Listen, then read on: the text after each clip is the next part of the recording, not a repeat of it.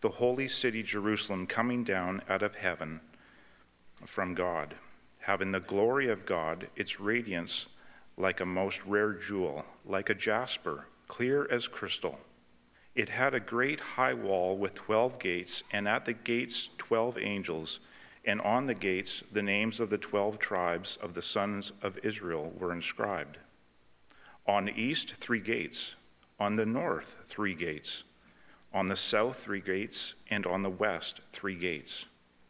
And the wall of the city had twelve foundations, and on them were the twelve names of the twelve apostles of the Lamb. And the one who spoke with me had a measuring rod of gold to measure the city and its gates and walls. The city lies foursquare, its length the same as its width. And he measured the city with his rod, 12,000 stadia its length and width and height are equal. He also measured its wall, 144 cubits by human measurement, which is also an angel's measurement. The wall was built of jasper, like this, while the city was pure gold, like clear glass. The foundations of the wall of the city were adorned with every kind of jewel.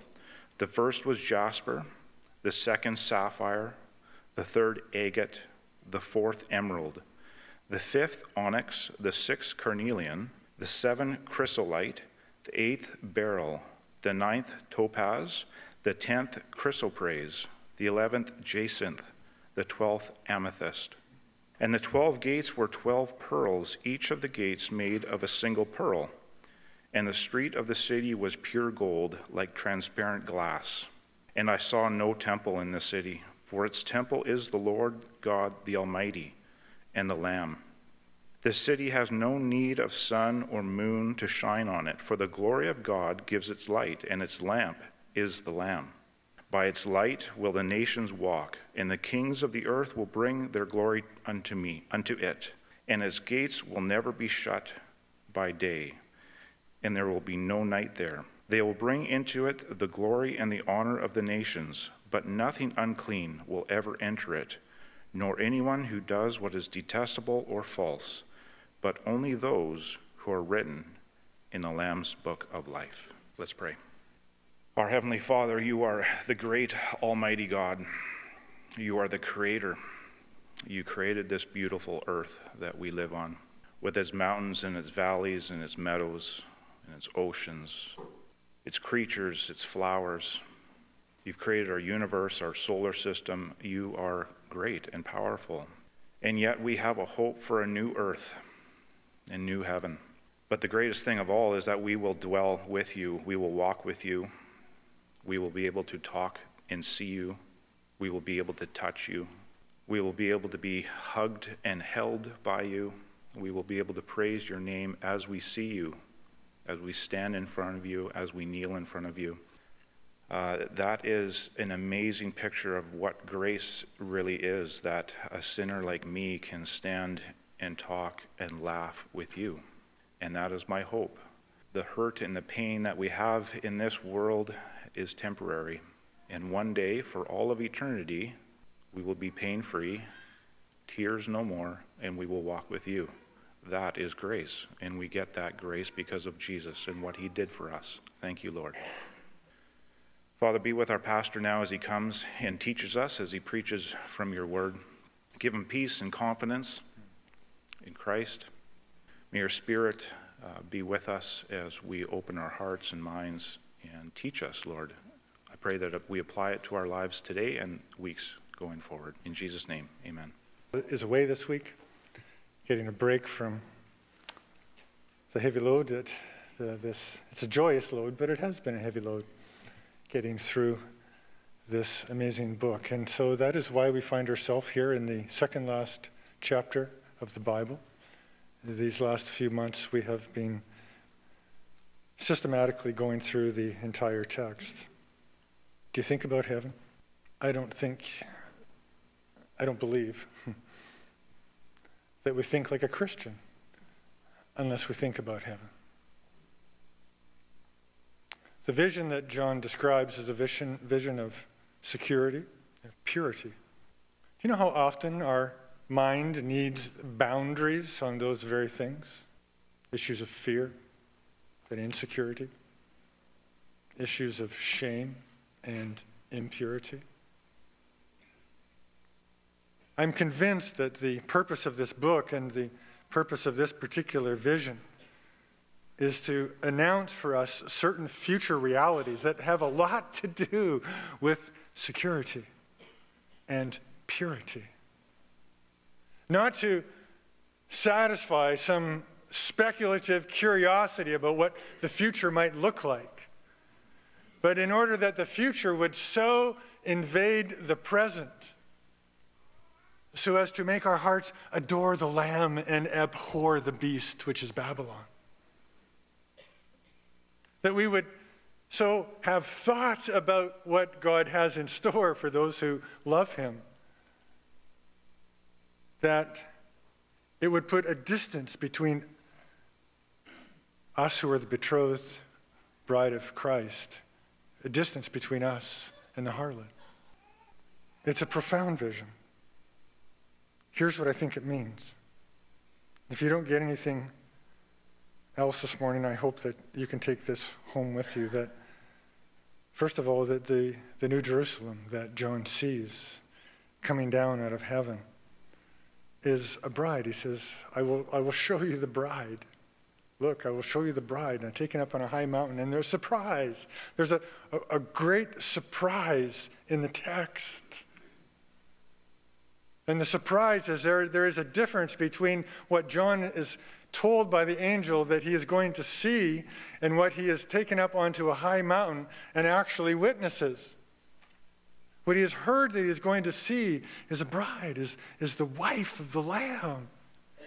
Imagine the anticipation of, of seeing the, the beauty and the spectacle that is the bride. And, he, and he's taken on a high mountain. And what he actually sees is not what he heard. It, what he sees is a city. And the reason for that is that everything that God has announced through the material idea of a city, all through the scriptures, all through the Old Testament, all, the, all of its rampart, its walls, its gates, its security, everything that has to do with a city is proclaimed to be true about a woman. It's a, it's a mixed metaphor. It, it's, it's prophetic language. It's a, it's a way that prophecy uses to layer meaning. We saw it also earlier in the book where John is weeping in chapter 5 because there's no one to open the seals. And it, he heard, it was announced to him in his ears that you're turning you're going to see that the lion of the tribe of, of, Luda, of, of Judah has triumphed. John was weeping because all was lost. If there's nobody to open the seals, then all is lost. It, it's utter and complete despair. And John turns, and, and the mixed metaphor there was what, what he heard was a, a lion, that he would see a lion, but what he actually saw was a lamb. And it's a, it's a way of layering meaning. In other words, all of the authority, the majesty, and the power and the might of the, of the lion is to be understood, to be brought to us by a lamb. You understand? It's a, it's, a, it's a prophetic way of speaking to the church. And also, here, in the same way, the mixed metaphor is that John is told that he will see a woman, a bride, the wife of the Lamb, and he's taken to a mountain. And what does he actually see? He sees a city in order to layer the meaning that all that God has in store for this woman all that God has promised to this bride, all that God will bestow on the church as the wife of the Lamb, is understood in the material promises that God has already announced through the centuries to Jerusalem, to the city. You can't draw these sorts of things. So the idea isn't that you leave today and you could go home, pick up a pencil and a piece of paper, and you could draw what the eternal city looks like in the new heaven and the new earth. You, can't draw, if you were to try, just like you can't draw a lion who's also a lamb. it just turns out to something really, really grotesque, really, really bad. Nor, nor can you draw a bride who is a city. There's no bride here that would be flattered by being drawn as a city or described as a city. It's prophetic language. I'm still on the main point. it's, this is, I want you to get that. Are you, are, you, are, you, are you getting it?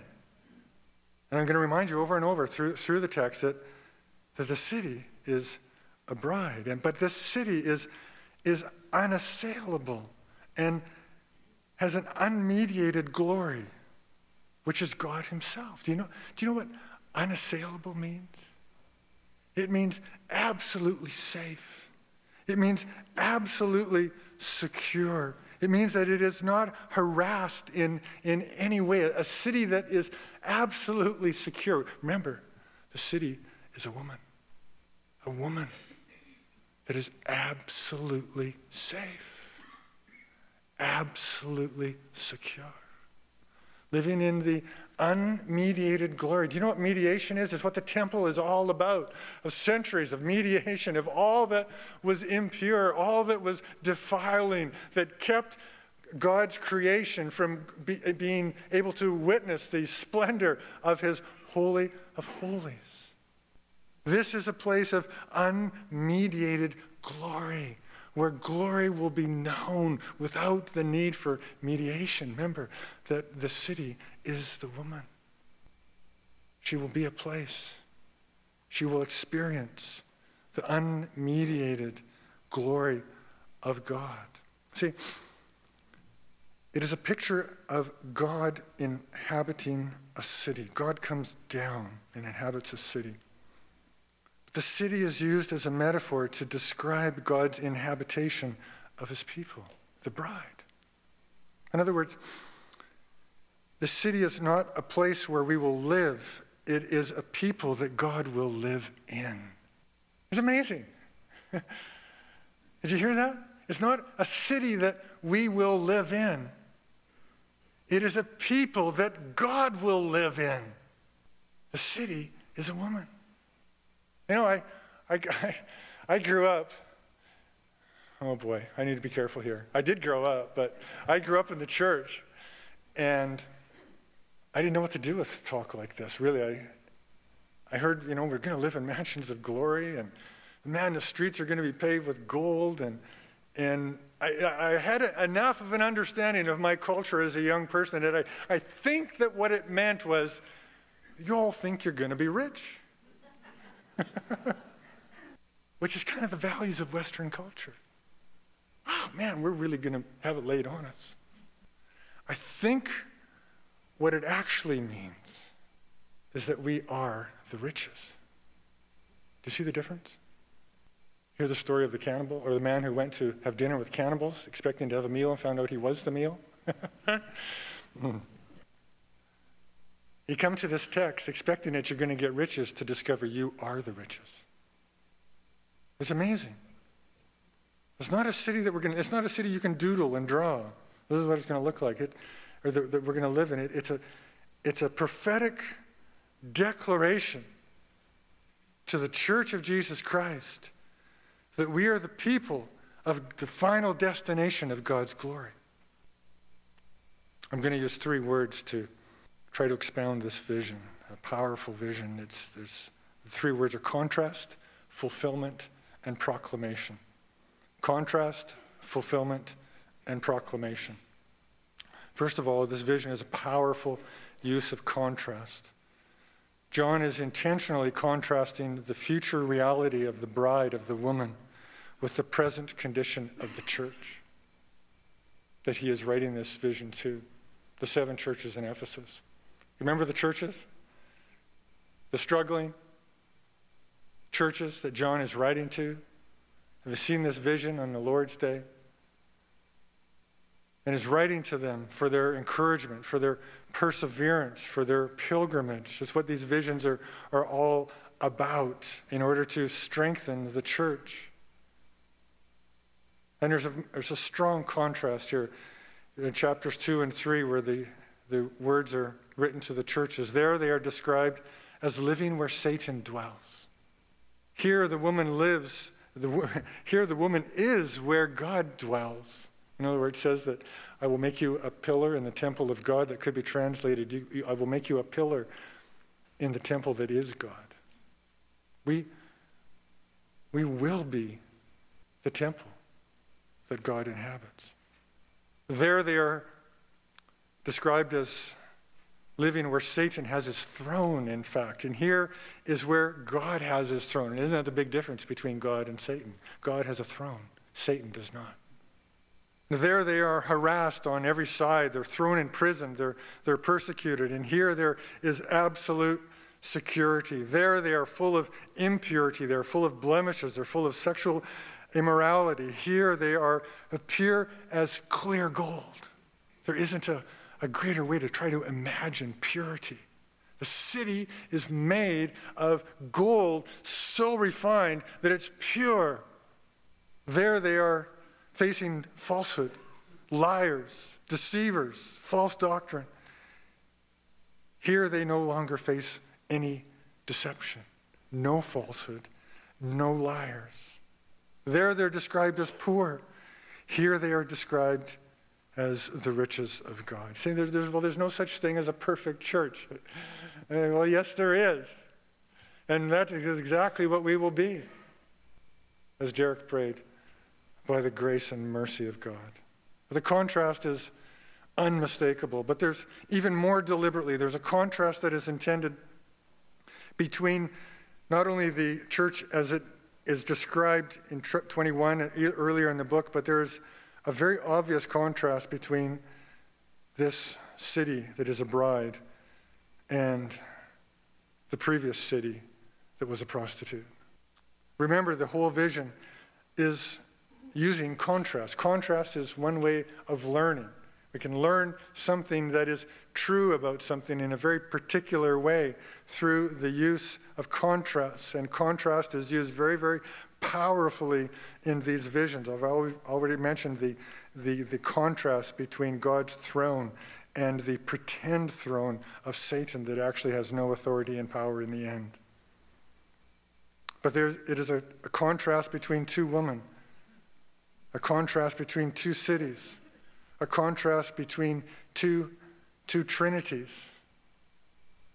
One of which each of those is false, is pretending, is, is full of deceit a woman in a, in a, a city, in a trinity that is full of deceit, and one that is real, one that is composed of deceit, and one that is a cosmic certainty.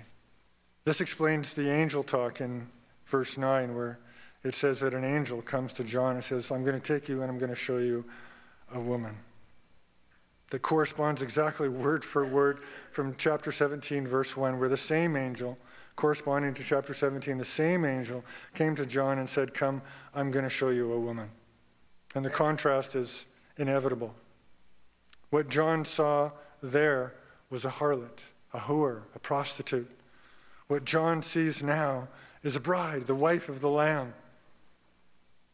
That prostitute was also bejeweled as a signal of her offering of, of earthly wealth and all of the allurements and the, the, the pretend offerings of, of, of enrichment.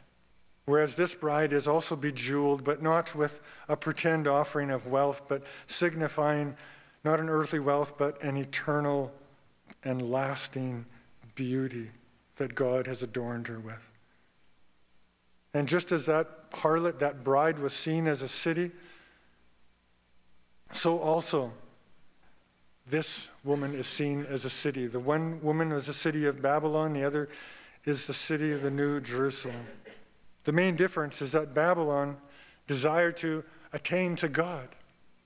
That was the, the glory of that particular city, was not to, not to submit to and grasp and rejoice in the glory of God, but to have its own glory, a glory that was in competition with God, a glory that ascended to God. And this is a glory that comes down. Not a glory that goes up, but a glory that comes down. This is a city, the bride, that is secure and pure.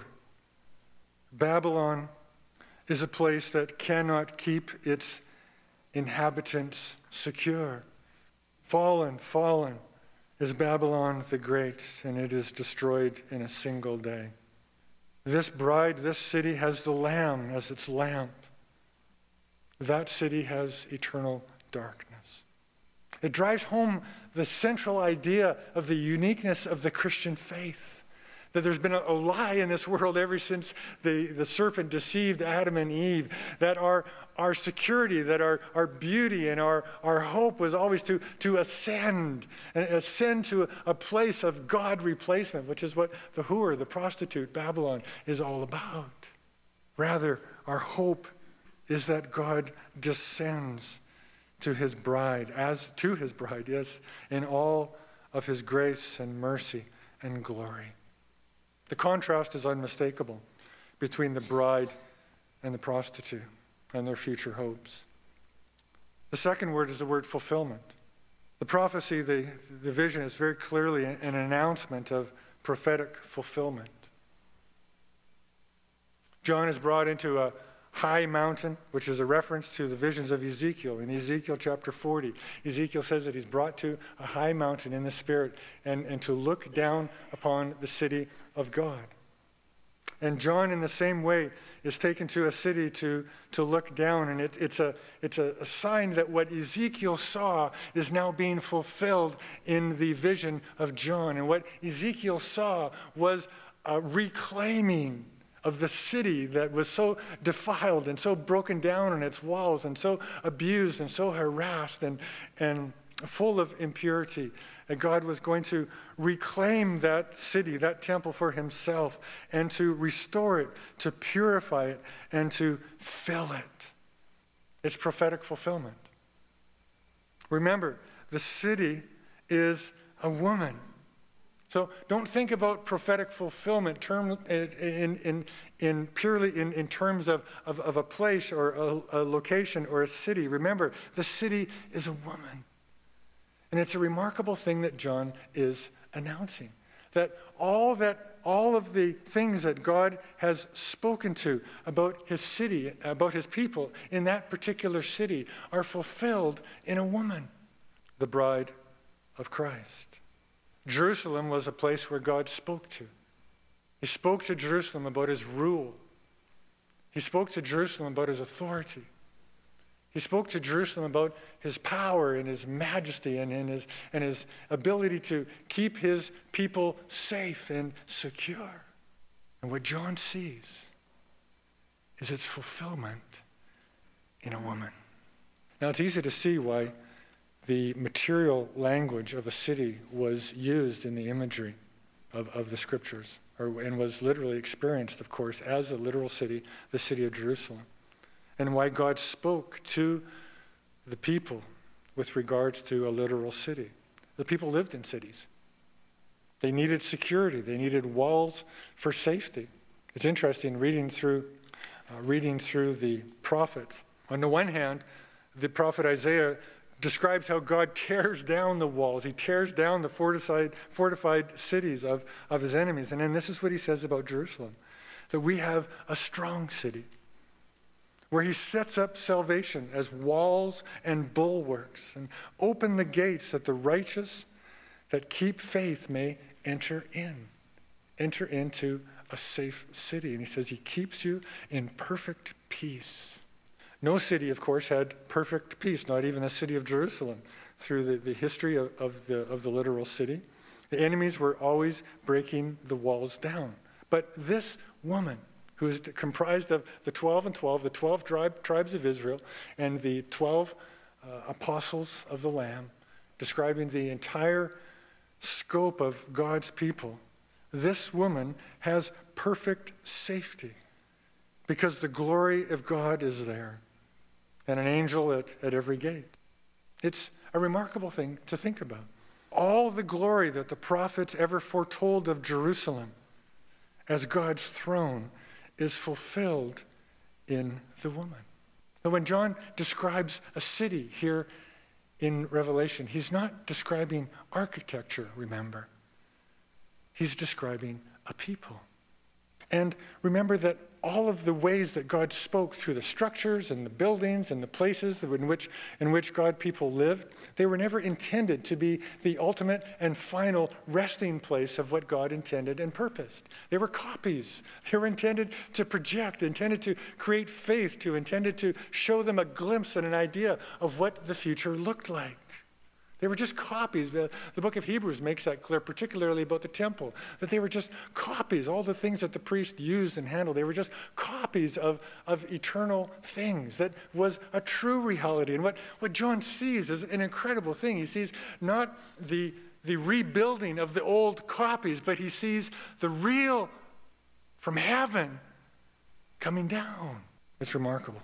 Haggai chapter 2, verse 6 says this It says, Thus says the Lord of hosts, once more in a little while, that's used a lot in Revelation 2, isn't it? In a little while, I will shake the heavens and the earth and the sea and the dry land, and I will shake all nations, so that the treasures of all nations shall come in. Notice the word treasures there. It's why the, this, this, this city is bejeweled. All of its foundations are covered with, with precious stone. It's a, it's a sign that this is where all of God's treasure is. The treasures of all the nations shall come in, and I will fill this house with glory, says the Lord of hosts. The silver, it's mine. The gold, it's mine, declares the Lord of hosts. And the latter glory of this house shall be greater than the former, says the Lord of hosts. And in this place I will give peace. I will give peace, declares the Lord of hosts. And the city is measured. Measuring the city is also fulfillment. It's a fulfillment of God's promise through Ezekiel to take ownership of it again. That's why it's a prophetic way of describing ownership. God says, I'm going to I'm going to come. Zechariah chapter 2 says the same things. Young men, go and measure that city. Why? Because it belongs to me. And measuring it with a golden rod now, not a reed, a golden rod, describing a, a heavenly reality, I'm going to take ownership of it and I'm going to purge it from all of its defilement. I'm going to make it safe from all of its harassment that is, it has endured. The angel measurement, it says the human measurement is also an angel measurement, pointing again to this idea that it is, it is a city that intersects with God. It is a woman that God has come down into. And notice its shape. Its shape is cubed shape. Verse 16, that its height and its width and its, its breadth is all the same. Of course, it's not a literal dimension, it's 1,500 miles cubed. Imagine a city 1,500 miles wide. That'd be one thing. Wow, that is a really big city. Imagine if it was also 1,500 miles deep. That would be a really, really large city. But this is a city that is described as cube shaped, 1,500 miles high. It would have to have skyscrapers 1,500 miles high. It would actually have satellites bumping into it in our, in, our, in our present material world if it was built that high. And it says that it only has 200 foot walls. It's a prophetic fulfillment there is only one cube shaped room in, described in all of the scriptures, and it is the Holy of Holies. It is the place where once a year one person was allowed to go in through much mediation in order to witness with 12 stones on his breast, representing, bearing into that Holy of Holies the 12 tribes of Israel, to witness the, the glory and the splendor of God's holiness. That will be no more. That is why there, it says that there is no temple in the city. You see, the temple is no longer a room that people go into, but it is a people that God goes into.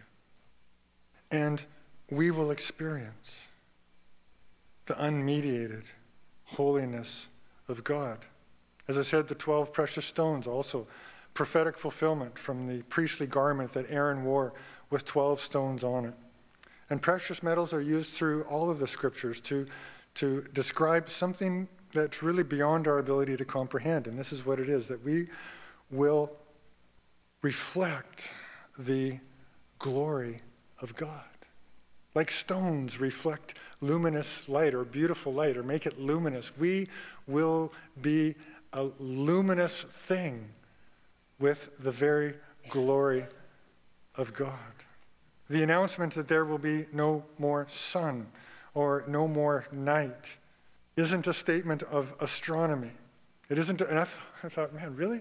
Like, we're going to fall off the earth if it's no longer rotating around the sun? Is it like, like how, how big is the change? And I think the answer to that question is that the change is, is universal and complete and incomprehensible. But I don't think that this is a statement about astronomy when it says that there will no longer be any sun. Rather, it's quoting Isaiah chapter 60. It's prophetic fulfillment. And what it is declaring about prophecy is that there will come a day when the glory of God will be, be in the middle of his people without, without break. It'll be unceasing. There's nothing that is associated with the curse about nighttime, where nighttime needs to literally, physically be removed in order to rid the earth of, of its curse. I hope that there's nothing in the curse about sleeping at night, because then I'd be sinning an awful, awful lot. I love to sleep. But it, is, it shows that there will be no interruption of God's glory like the physical day is interrupted by the night. No interruption of it. You know, you have days where you think, boy, I, I wish this day would go on forever. You know, it's November, it's 15 degrees, the sun is out, I've got the day off. It's like, I wish this day would, would never end. And then you have other days where you feel like, can this day please end now? and you look forward to the night. I look forward to the night on some days when the day I know is going to come to an end. And I can go to sleep. And there's a break in what I'm experiencing in order that I could start anew the next day. No more sun and, and no more night is a signal, there's a sign, a prophetic uh, fulfillment that there will be no interruption to the glory of God. Why is that? Because there is nothing to interrupt it. There's no sin, there's no impurity, there, there's, there's nothing that can harass it. Just as the gates will always be open. Why were gates closed at night? Or when were gates closed? They were closed at night. Why were gates closed at night? Because of the danger, because of the insecurity. The gates will always be open, and there will be no night. Meaning that all that has oppressed God's people, all that has obscured people from the immediate presence of God, is in the lake of fire. The third word is proclamation. And here's what I mean by that. I believe that the vision is, first of all and foremost, a proclamation of Jesus, a, a proclamation of the Lamb, of the greatness of the Lamb. All that, think about this, all, there is no greater way to declare the supremacy of the Lamb to, to bring in all of the prophecies, all the thing that God, all the things that God has purposed, and all the means and ways and institutions and buildings and places that God has used to demonstrate and show and give his people a glimpse of what he intends for his people. All of it brought to the feet of the Lamb. All of it accomplished by the Lamb, not the beast. The beast cannot keep his people secure. The beast has no throne. The beast has no eternal glory. Only the Lamb. It's a proclamation that the Lamb is very great, that only He can keep His people secure and pure. And the Lamb is the lamp of the city. What greater way to proclaim the significance and the centrality of the Lamb in God's purpose than to say that he, he is the lamp of the city. Remember, the city is a people. He will dwell in us as a lamp. For all of eternity, it means that the Lamb will show us the light of God in all of its beauty. Let the Lamb be your light even today.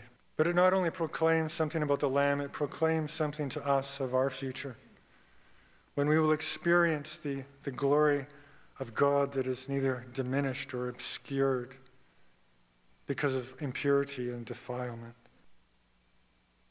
You wonder what it'll be like to see God's glory? You know, I've said you can't draw this. I said that it's not simply a description of the future, it's a, it's a proclaiming a future reality to invade a present need for discipleship. But there is a way that we should muse there is a way that we should be full of curiosity. But I think this is the question that we should be asking what, what will it look like to experience unmediated glory. You know, like, so that, that, it's just not just words to us. Yeah, you know, that's how Christians talk. We're going to, we're going to, you know, they use big words and it's going to be unmediated glory. But, but think about it, muse on it, pray about it. What will it look like to experience? What, what is the substance? What is, what is the character with which God's glory will be witnessed by us? Certainly, it's a part of God's glory that, that He will keep His people safe, that He will bring all of the, the nations into it, and it will be full of, of praise to Him. It's part of His glory that He, he will make His people pure, precious for, for eternity. That, that's, that's what a great king does. But the, the lamb is the lamb. Think about this for a minute. That all that it harasses us, all that leads us into impurity, I think could be summarized with, with one word which will be entirely absent in the bride. And it is the word lies. There's been lies from the beginning, since the, since the garden. There will, be, there will be no falsehood. Never again will we be in doubt about the knowledge of God. Never again will the, the reality of, of all of God's beauty and his attributes be, be hidden from our sight. Particularly think about this that, that the love of God, no more lies about the love of God. We struggle with that our, our entire life to, to not be, not be affected by the falsehood, the deceit, and the lies about the nature of God's love for his people. Imagine such security. The Lamb is our lamp. It will be exactly the opposite of Adam and Eve after they sinned. They were full of fear, so they hid themselves. They were covered with shame, so they covered themselves. We will have no fear. We will be secure. We will have no shame. We will be pure. In conclusion, the point of the vision, I think, is this, as I've said, I think already, is not merely that we satisfy our curiosity about the future, but to help us to abhor Babylon. Instead of being jealous of it, instead of desiring to be close to it, instead of wondering how long we can live in it before we have to get out, but to see the deception, even while we still live in the onslaught of lies, while we still live in the onslaught of deception, we are pilgriming, pilgriming to a city. While we still feel the pressure and the allurement of all of those lies. Let me ask you this. I think in this vision, what John declares to the church is the, is the relief of all of the groanings of God's people for millennia, the lifting of their burdens, the fulfillment of the things that Christians, by the Holy Spirit, have longed for in the depths of their hearts, the things that they have prayed for do you use the Psalms to pray? I hope you do. It gives you a vocabulary of a way of, of speaking to God. And if you, if you read through the Psalms, you'll, you'll see the longings. Laurie read it earlier in, in the Psalms of my, the psalmist longing for the courts of the Lord. Oh God, be my stronghold, be my secure place. So let me ask you this. In this, could you recognize this vision? As a fulfillment or an answer to the way that, that you pray today? I ask myself that. Do I only pray about the things that I want for here and now? Or is there something in this vision that could be seen as a fulfillment, recognized as a fulfillment to the way that I pray? Psalm 85 8 says this let me hear what God the Lord will speak, for he will speak peace to his people, to his saints. But let them not turn back to folly, lest surely his salvation is near to those who fear him, that glory may dwell in this place. Would you pray with me? Lord, give us a taste of glory, I pray. Give us a longing for it.